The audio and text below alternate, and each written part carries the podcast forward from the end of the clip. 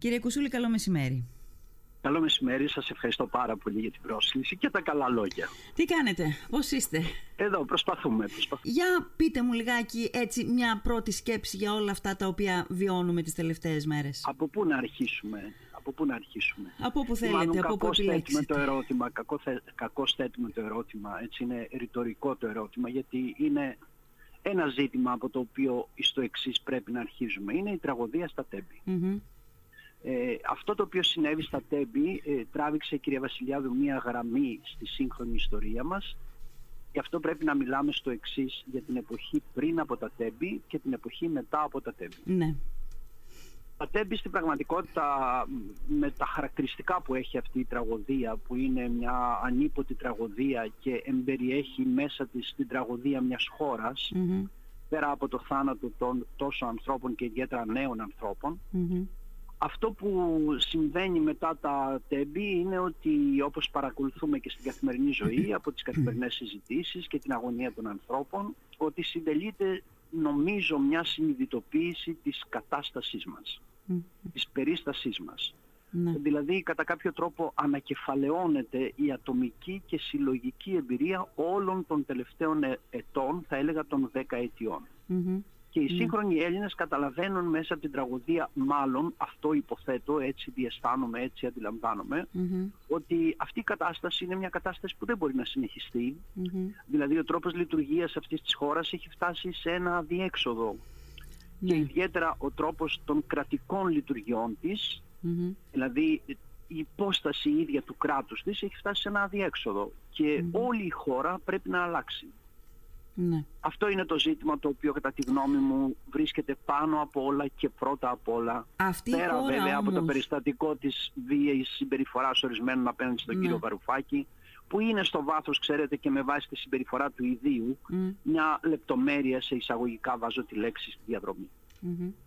ε, αυτή η χώρα που όλοι λέμε και έχουμε στο μυαλό μας ότι θέλει, θέλουμε να αλλάξει, αλλά δεν ξέρω πώς το εννοεί ο καθένας.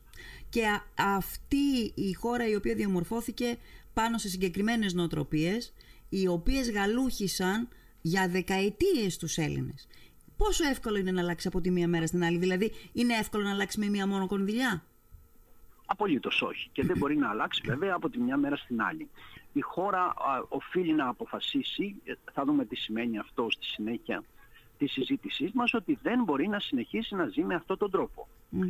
Για παράδειγμα, δεν μπορεί ένα κράτος με τα δουλοκτητικά χαρακτηριστικά, έχω περιγράψει στη διαδρομή, επιτρέψτε μου να πω, ε, την δουλοκτητική φύση του ελληνικού κράτους, που mm-hmm. είναι δηλαδή μια φεουδαρχική φύση. Mm-hmm. ε, η Ελλάδα έχει έναν αόρατο στρατό κατοχής που την έμεται και την ε, ε, επιδιευθύνει κατά κάποιο τρόπο όλες αυτές τις δεκαετίες, είναι το κράτος της. Mm-hmm. Τι συνέβη στη χώρα θα προσπαθήσω να το κωδικοποιήσω, ώστε να μπορέσουμε να δούμε πώς πρέπει να βγούμε από αυτό. Mm-hmm. Στη χώρα όλες οι εκλογικές αναμετρήσεις έγιναν mm-hmm. με σκοπό την κατάκτηση και τη χρήση του κράτους. Mm-hmm. Αυτό που ονομάζουμε το κράτος λάφυρο. Mm-hmm. Όλες οι κυβερνήσεις επιδίωξαν να πάρουν, να θέσουν στη διάθεσή τους το κράτος, προκειμένου να το χρησιμοποιήσουν ως μηχανισμό ελέγχου των ανθρώπων και της κοινωνίας, mm-hmm. δηλαδή ως εκλογικό μηχανισμό. Mm-hmm. Και καθώς το χρησιμοποιούν ως εκλογικό μηχανισμό, του παρέχουν απόλυτη προστασία. Mm-hmm. Το αφήνουν συνεπώς ατιμόρυτο. Το ανέγκυχτο, ατιμόρυτο το κράτος. Mm. Τους λειτουργούς, τους mm-hmm. ανθρώπους. Το κράτος δεν είναι μια αφηρημένη υπόσταση. Mm, mm. Είναι πλέγμα σχέσεων που υπηρετείται από ανθρώπους. Mm-hmm, mm-hmm. Αυτό το σύνολο των ανθρώπων, μένει λοιπόν και το πλέγμα των σχέσεων που τους ορίζει, mm-hmm. παραμένει ανέγκυχτο. Mm. Έτσι λοιπόν σήμερα, mm. αν σας συμβεί κάτι, για παράδειγμα, σε μια δημόσια υπηρεσία, κυρία Βασιλιάδου, και αδικηθείτε από κάποιον υπάλληλο, mm. δεν έχετε καμία τύχη να δικαιωθείτε. Mm-hmm. Εκατό εδένα γίνουν, θα δικαιωθεί ο υπάλληλος. Mm. Ακόμη και την καθημερινή αγένεια με την οποία μπορεί να βρεθείτε απέναντι, και αυτήν δεν μπορείτε να, αντικρου... να αντικρούσετε. Mm-hmm. Την αδιαφορία του βεβαίως όχι, mm-hmm. την καθυστέρηση στο καθήκον του βεβαίως όχι, και mm-hmm. πάντως θα βρισκόσαστε σε μια μειονεκτική θέση στη σχέση μεταξύ κράτους και ενός πολίτη, αν βρεθείτε στη θέση του πολίτη. Τι συνέβη τώρα στην πορεία? Επειδή αυτό το κράτος προστατευμένο αισθάνεται ότι είναι ανέγκυχτο, mm-hmm. γίνεται επικυρίαρχος των πάντων. Και στην πορεία, στην πραγματικότητα, στην πραγματικότητα το κράτος γίνεται ο επιδιοκτήτης της κοινωνίας και της πολιτικής τάξης. Mm-hmm. αφού ως όργανο της πολιτικής τάξης έχει αποκτήσει τελικά δικαιώματα πέρα από την ίδια την πολιτική τάξη. Έχει ναι. διάρκεια, δεν τίθεται σε δοκιμασία εκλογών, mm. δεν το αμφισβητεί κανείς, δεν το τιμωρεί κανείς. Δεν Συνεπώς, το αξιολογεί είναι, κανείς. Δεν το αξιολογεί κανείς, ασφαλώς, είναι πολύ σωστό αυτό που λέτε. Μέσα στο πλαίσιο της ατιμωρησίας έχει εγκατασταθεί η μη αξιολόγηση. Εκεί βρισκόμαστε. Μέσα σε αυτό το φαύλο κύκλο βρισκόμαστε. Έτσι λοιπόν, όταν ακούει κανείς τους διαλόγους των mm-hmm. δημοσίων υπαλλήλων που είναι επιφορτισμένοι με την ασφάλεια των ανθρώπων, με ένα ύψιστο δηλαδή καθήκον και μια ύψιστη ευθύνη, το πώς συνομιλούν μεταξύ τους, αποκτά μια εικόνα για το πνεύμα το οποίο επικρατεί στο συγκεκριμένο χώρο, που είναι πνεύμα αδιαφορίας, γιατί οι άνθρωποι έχουν εσωτερικεύσει την ατιμωρησία που Ακριβώς. τους περιμένει, συνεπώς είναι ελεύθεροι να ενεργούν όπως θέλουν, ακόμη και εναντίον της ζωής των ανθρώπων. Ακριβώς. Και αυτό φαίνεται Απέναντι κυρίως... σε αυτή την κατάσταση, με αυτή την κατάσταση, εδώ βρίσκεται το μείζον ζήτημα, συμβιβάστηκε η πολιτική τάξη, mm-hmm. η οποία στη διαδρομή διαμόρφωσε έναν πλούσιο τρόπο ζωής, mm-hmm. τον οποίον δεν μπορεί να διακινδυνεύσει, γι' αυτό μέρα με τη μέρα συμβιβάζεται όλο και περισσότερο με την ανάγκη, που είναι μια ανάγκη τελικά πέραν του κράτους. Ναι. Μιλάμε για μια ηττημένη πολιτική τάξη ως προς το ρόλο της και ως προς την ευθύνη της. Ναι. Προσανατολισμένη στην αυτοσυντήρησή της, δηλαδή στην επανεκλογή της. Ο ναι. συμβιβασμός, επιτρέψτε μου μια πρόταση ακόμη, ναι. είναι ευρύτερος, γιατί αυτός ο συμβιβασμός πήρε, βρήκε στη διαδρομή την υπογραφή του λαού διαθέσιμη. Ο λαός συνυπέγραψε αυτή την κατάσταση. Mm-hmm. Γι' αυτό και η αλλαγή της είναι πάρα πολύ δύσκολη. Ναι. Η, η λύση λοιπόν ποια είναι σε αυτό το γόρδιο δέσμο που αντιμετωπίζουμε? Η λύση λοιπόν είναι, η χώρα χρειάζεται μια πολιτική επανάσταση.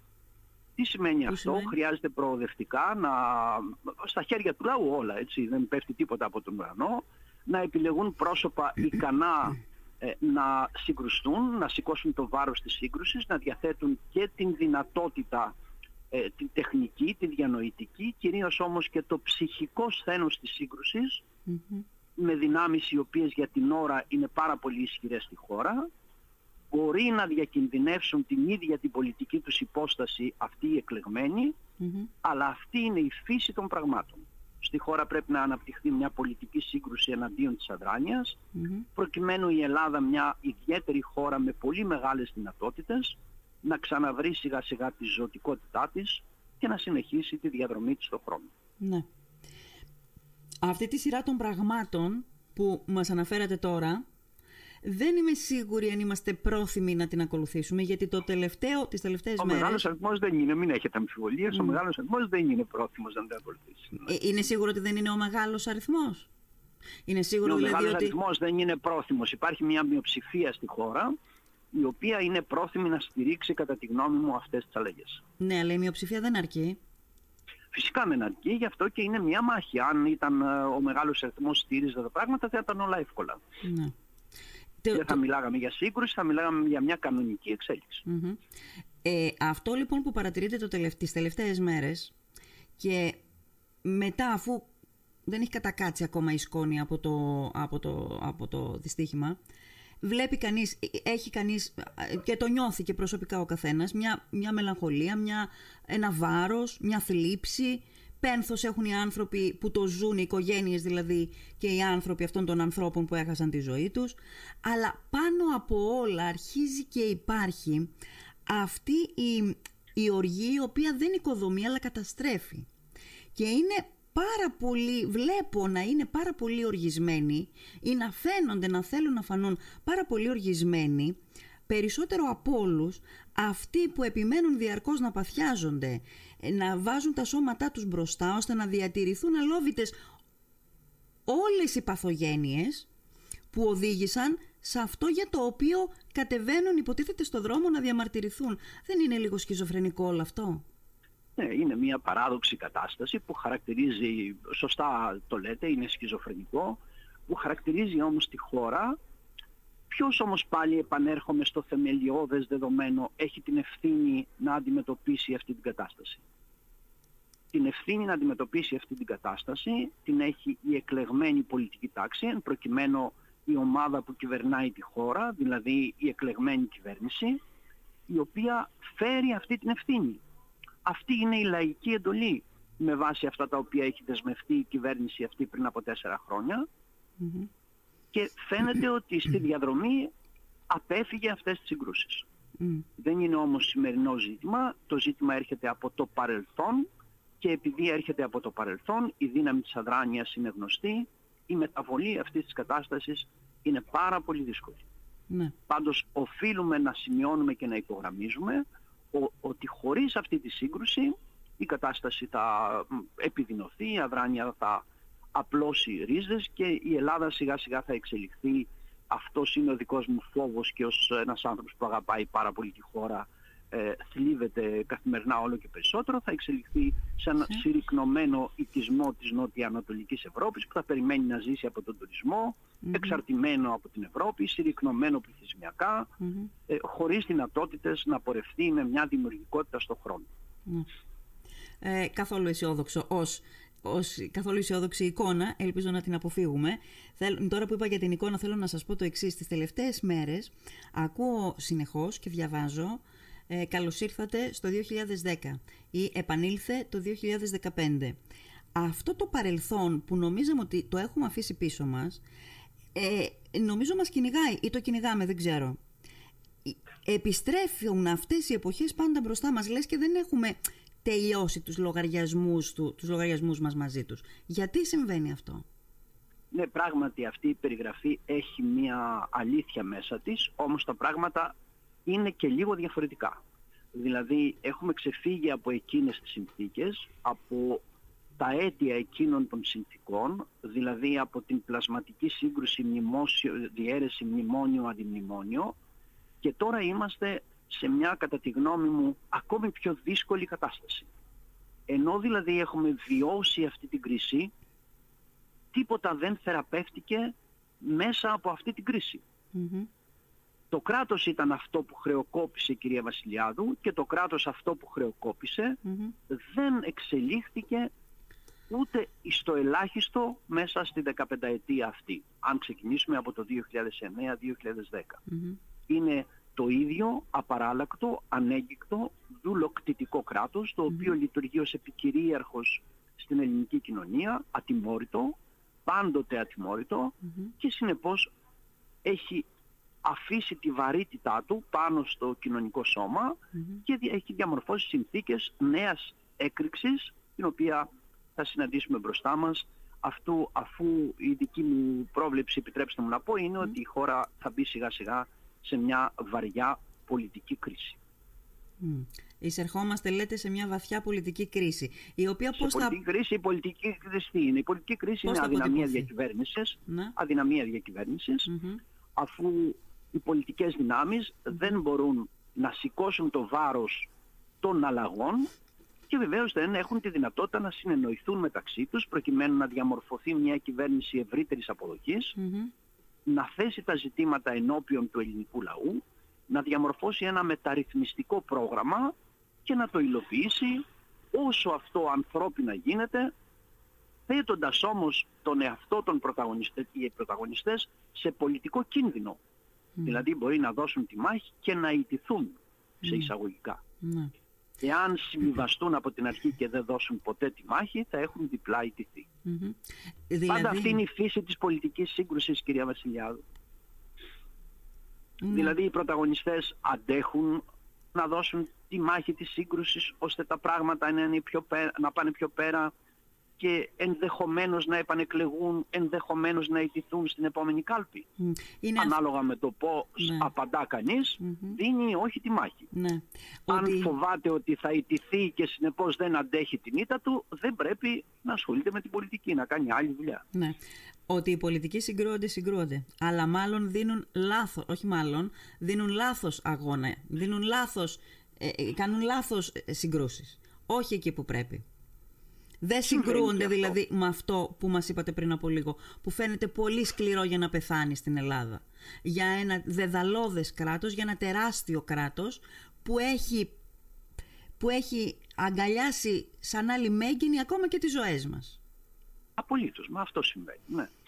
Το ελληνικό κράτος είναι, έχει μια εικόνα μεσαιωνικής φεουδαρχίας, και ρυθμίζει τη ζωή και το θάνατο, καταβροχθίζει πόρους, παρεμποδίζει την, τα άτομα και την κοινωνία να εξελιχθούν. Το κράτος, να το πω με έναν άλλο τρόπο, το ελληνικό είναι ένα κράτος απαγορεύσεων, mm-hmm. ενώ θα έπρεπε να είναι ένα κράτος δικαιωμάτων, όπως κατά κανόνα βρίσκεται αν φύγουμε από εδώ και πάμε, διαπλέψουμε την Αδριατική και mm-hmm. περάσουμε ακόμη και στην Ιταλία. Ναι. Εκεί τα πράγματα, η κρατική λειτουργία αλλάζει, είναι... πουθενά δεν είναι ιδανική η κατάσταση, mm-hmm. αλλά είναι προφανώς καλύτερη η κατάσταση και θα μπορούσαμε να έχουμε και εμείς μια καλύτερη κατάσταση. Ναι. Ε, τελευταίο ερώτημα. Επειδή μιλήσατε για πολιτική κρίση, ότι εισερχόμαστε σε μια περίοδο πολιτικής κρίσης, πιστεύετε δηλαδή ότι το επόμενο χρονικό διάστημα, και επειδή οι εκλογές είναι πάρα πολύ κοντά μας, μπορεί να μην είναι σε ένα μήνα, θα είναι σε δύο μήνες, ε, πιστεύετε ότι θα οδηγήσει σε διαδοχική κρίση, δηλαδή σε αδυναμία σχηματισμού κυβέρνησης, ή θεωρείτε ότι είναι πιθανό να δούμε ένα σχήμα συνεργατικό α, να, να, να, να λαμβάνει σάρκα και οστά? Εκτιμώ ότι αν ο κύριος Μητσοτάκης επιμείνει στο πολιτικό του σχέδιο για αυτοδυναμία, ναι. ότι θα πάμε σε μια δεύτερη εκλογική αναμέτρηση μετά την πρώτη που θα γίνει με, με απλή αναλογική, ναι. η δική μου πρόβλεψη σήμερα ότι δεν είναι πλέον εφικτή η αυτοδυναμία. Ναι. Συνεπώς το βράδυ της δεύτερης Κυριακής μπορεί οι πρωταγωνιστές ναι. θα πρέπει να αποφασίσουν mm-hmm. τι θα κάνουν με βάση τη λαϊκή εντολή. Mm-hmm. Εύχομαι να διαμορφωθεί μια κυβέρνηση, να συγκροτηθεί μια κυβέρνηση συνεργασίας mm-hmm. σύμφωνα με τη λαϊκή εντολή, mm-hmm. να διαμορφώσει ένα πρόγραμμα μεταρρυθμιστικό και να το υπηρετήσει στην επόμενη τετραετία. Δεν πιστεύετε στις κυβερνήσεις τις αυτοδύναμες, ε? Οι αυτοδύναμες κυβερνήσεις έχουν πλήρως αποτύχει, αποτύχει στη χώρα, κυρία Βασιλιάδου. Mm-hmm. Αν οι αυτοδύναμες κυβερνήσεις ήταν η, η, η λύση, η χώρα θα βρισκόταν σε καλύτερη θέση. Ναι. Οι συνεργατικές κυβερνήσεις ήταν, οι αυτοδύναμες κυβερνήσεις ήταν κυβερνήσεις προσανατολισμένες στον εαυτό τους. Mm-hmm. Αυτοδυναμία σημαίνει πολιτική παντοδυναμία στη χώρα σύμφωνα με το Σύνταγμα. Mm-hmm. Ο Πρωθυπουργός είναι ένας εκλεγμένος μονάρχης, βάζω τις λέξεις σε εισαγωγικά, mm-hmm. γιατί είναι ένα παντοδύναμο πρόσωπο. Ναι. Χωρίς έλεγχο η εξουσία, η κεντρική εξουσία, ακόμη και η πρωθυπουργική εξουσία, mm-hmm. χωρίς αμοιβαιότητα στην άσκησή της, χωρίς μια δύναμη ελέγχου mm-hmm. που μπορεί να προκύψει μέσα από την κατάτμιση της εξουσίας που οδηγεί σε κυβερνήσεις συνεργασίας, mm-hmm. δεν μπορεί η χώρα να προχωρήσει. Ναι, είχαμε όμως και τα παραδείγματα τουλάχιστον την τελευταία δεκαετία συνεργατικών κυβερνήσεων. Αυτές επέτυχαν. Αυτές οι κυβερνήσεις, αν, αν αναφέρουμε πρώτον την κυβέρνηση ε, Σαμαρά Βενιζέλου, διαχειρίστηκε την κρίση με μια σχετική αντοχή, mm-hmm. ε, δεν κατεστράφει η χώρα mm-hmm. και η συνεργατική κυβέρνηση του κυρίου Καμένου με τον κύριο Τσίπρα mm-hmm. ε, έβαλε τη χώρα σε ένα τρίτο μνημόνιο, mm-hmm. δηλαδή προσπάθησε μέσα από το τρίτο μνημόνιο να διαρρυθμίσει τα ζητήματα, καθώς η ανάγκη υπερεύει mm-hmm. τελικά τους πρωταγωνιστές και τη φαντασία τους. Μάλιστα. Κύριε Κουσούλη, είμαστε σε δύσκολη ζώνη, κυρία Βασιλιάδη. Ναι, φαίνεται. Σε πάρα πολύ δύσκολη ζώνη. Ναι. Σας ευχαριστώ πολύ. Περιγράφουμε τα πράγματα, είπατε προηγουμένως για απεσιόδοξη περιγραφή, περιγράφουμε τα ναι. πράγματα απεσιόδοξα. Γιατί, γιατί έχουμε την ευθύνη, mm-hmm. ε, όλοι και εσείς και εμείς, όλοι όσοι μιλάμε, γράφουμε δημόσια, mm-hmm. να είμαστε κατά το δυνατόν, κατά τα ανθρώπινα αληθινοί. Ναι, και δηλαδή ρεαλιστές. Πρέπει να περιγράφουμε τη συνθήκη όπως πραγματικά την αντιλαμβανόμαστε. Ναι, ναι. Μπορεί αυτά που λέω όλα να είναι λάθος και τα mm-hmm. πράγματα να πάνε πάρα πολύ καλά. Mm-hmm. Ε, εύχομαι να πάνε έτσι. Mm-hmm. Ε, εγώ όμως έχω την ευθύνη να περιγράψω την κατάσταση όπως την αντιλαμβάνομαι. Ναι. Και την περιγράφετε, δεν θέλω να πω πολύ σωστά, γιατί αυτό έχει να κάνει, είναι κρίση και το είπατε και εσείς πριν από λίγο. Μακάρι, στις προηγούμενες δεν πέσατε έξω, ομολογώ, και το μνημονεύω πολύ συχνά. Ε, ε, θα ήταν ευχής έργο να πέφτατε έξω σε αυτή, δηλαδή κάποια στιγμή να γίνει η... αυτό χρειαζόμαστε, σύγκρουση, αλλά την σωστή σύγκρουση, όχι αυτές τις συγκρούσεις που βλέπουμε αυτή τη στιγμή, ε, που έγιναν οι νεκροί εργαλείο ώστε να ξεχυθεί ένα άπλετο μίσος, να μην είναι οι αντίπαλοι αντίπαλοι αλλά εχθροί, δεν βγαίνει πουθενά αυτό. Ε, πρέπει να συγκρουστεί η πολιτική τάξη, αλλά με το σωστό αντίπαλο, με τους σωστούς αντιπάλους. Σας Έχετε ευχα... απόλυτο δίκιο, να δούμε πώς θα εξελιχθούν τα πράγματα. Ναι, σας, σας ευχαριστώ, ευχαριστώ πάρα πολύ για την φιλοξενία. Χάρηκα που μιλήσαμε μαζί μετά από πάρα πολύ καιρό. Εύχομαι να είστε πάντα καλά. Καλό μεσημέρι σε όλους. Γεια σας.